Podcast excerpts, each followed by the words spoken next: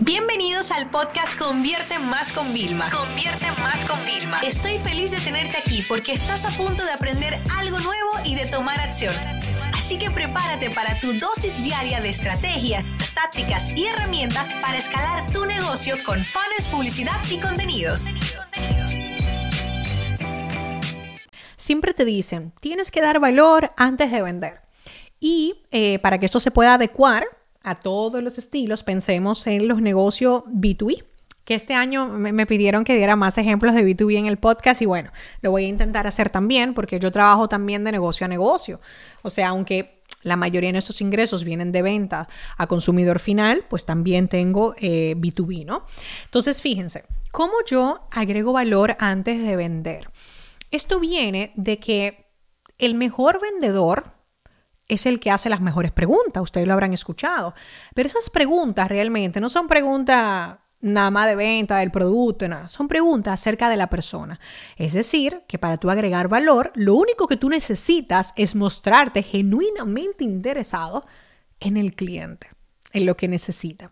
Entonces, ya sea por ejemplo a B2B, yo le pregunto a las personas. O sea, yo por ejemplo tengo que diseñar un taller, una formación a medida in-house, y yo ya tengo unas preguntas.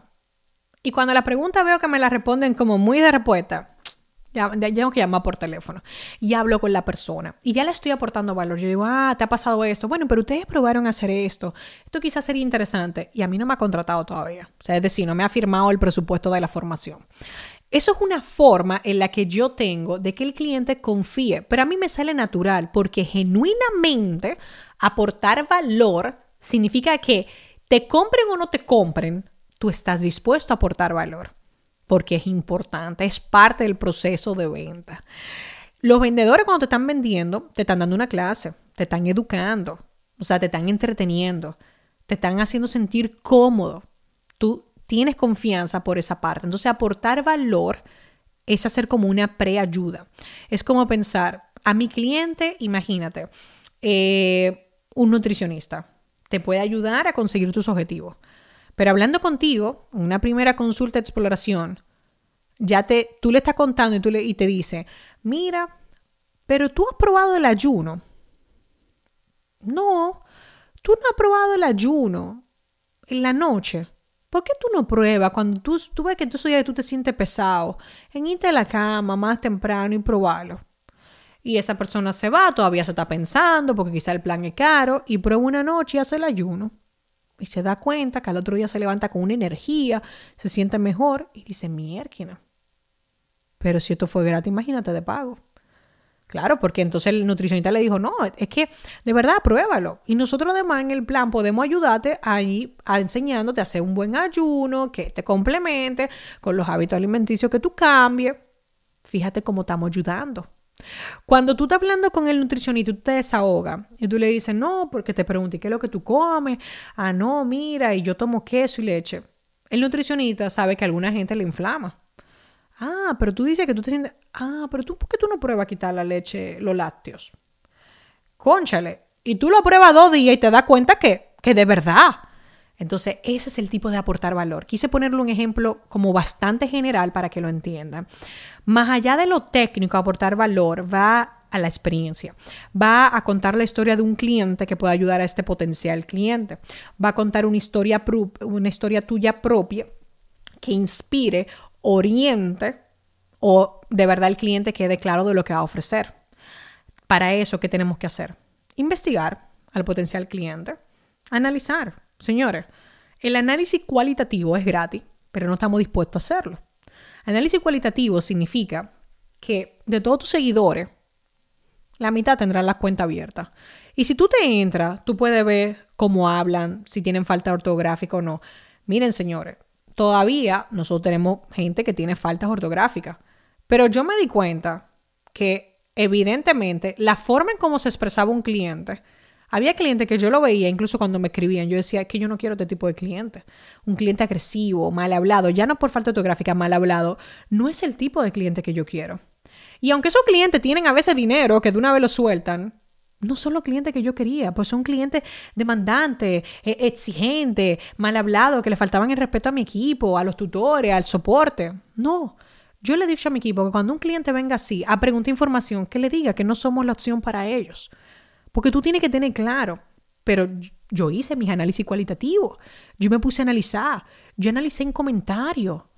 Una vez una marca me dijo, no, escribimos en inglés o en español. Y yo lo único que hice fue que me, me puse a ver todos sus posts y fui apuntando. De todos los posts le ponía un check español cuando había más comentarios en español que en inglés. Y analicé los últimos 30 publicaciones, no más de ahí, no, me no necesité más. Y le dije, mira aquí la métrica, el 85% de las veces escriben en español, entonces ¿para qué tú vas a escribir en inglés? Si a ti te están respondiendo en español. Ah, no, es que como yo veía de los dos, ya, pero es que no es de los dos. Aquí hay métrica, aquí hay una media, un porcentaje siempre se saca. Otra cosa que ayuda son plantillas y recursos gratuitos. O sea, ven, esto es una muestra. ¿Por qué tú crees que los productos tienen muestra? Para que tú pruebes otras cosas nuevas. A ti no te dan una muestra de lo que tú estás comprando. Si yo voy a comprar un perfume en Chanel, me dan una muestra del rímel. O sea, si tú te fijas, cuando tú compras en Chanel productos de maquillaje, te dan de cuidado corporal o de cara. Si compras de cara, te dan de maquillaje. O sea, lo que están intentando es darte a probar otras cosas parecidas. También es importante personalizar la venta por el tipo de cliente. Por eso están tan de moda los quiz y los tests. Ven, dime tus necesidades y los mensajes de comunicación. Vendemos el mismo producto, pero lo vendemos como si fuera con diferentes empaques. Es como que literalmente, imagínate esto, estamos vendiendo el mismo shampoo de pelo para hombres, pero tiene tres empaques diferentes. Pero es el mismo producto, simplemente que para yo poder llamar la atención y hacer el marketing más personalizado, se lo estoy presentando de diferente forma. A uno se lo destaco por esto, a otro le destaco lo otro y al otro la otra parte. Ya, punto. También es importante, parte de agregar valor, es intentar generar una conversación previa. Es hacer que las personas sean curiosas y que sientan que tú puedes responder a sus dudas y que la vas a responder rápido. Muchas personas no compran porque le da pereza decir, wow, te voy a preguntar y nunca me vas a responder. No, no, no, no, no. O sea, hay que intentar que la gente sepa que te puede escribir. ¿Cómo yo hice eso? Yo empecé en el 2020 a principio a poner, si tú tienes duda, escríbeme. En los webinars en venta, en los live, tú tienes duda de si esto para ti, escríbeme que yo personalmente te voy a responder. Ya la gente sabe que me puede escribir. A veces me escriben de cosas que yo no le puedo ayudar. te voy a ser honesta. Pero la confianza, yo siempre, cuando una gente se desahoga, que me cuentan cosas muy íntimas, no evidentemente personales, pero de la situación que tienen y todo, yo lo primero, fíjate, es la empatía que es parte del proceso de venta. Yo lo primero que le digo es, lo primero que quiero decirte es que gracias por confiar en mí para comentarme tu situación. Me siento halagada y honrada. Ahora déjame decirte, esto es tu papá. Lo primero que hago, lo primero, la empatía es parte. Y por supuesto, claro está que tenemos que intentar siempre en redes sociales de poner contenido de valor, esos pequeños trucos, esos consejos, eh, las demostraciones, para que vean las personas que realmente nosotros somos especialistas y que podemos ser la mejor opción para la duda que tienen ahora, el problema que tienen ahora, la necesidad que tienen o el capricho o el sueño que quieren anhelar. Entonces es importante siempre valor, antes de la venta, de pedir la chequera, de pedir la tarjeta de crédito, de pedir el efectivo. Pongámonos ese chip. ¿Cómo puedo yo dar valor antes de recibir dinero? Esta sesión se acabó y ahora es tu turno de tomar acción. No te olvides suscribirte para recibir el mejor contenido diario de marketing, publicidad y ventas online.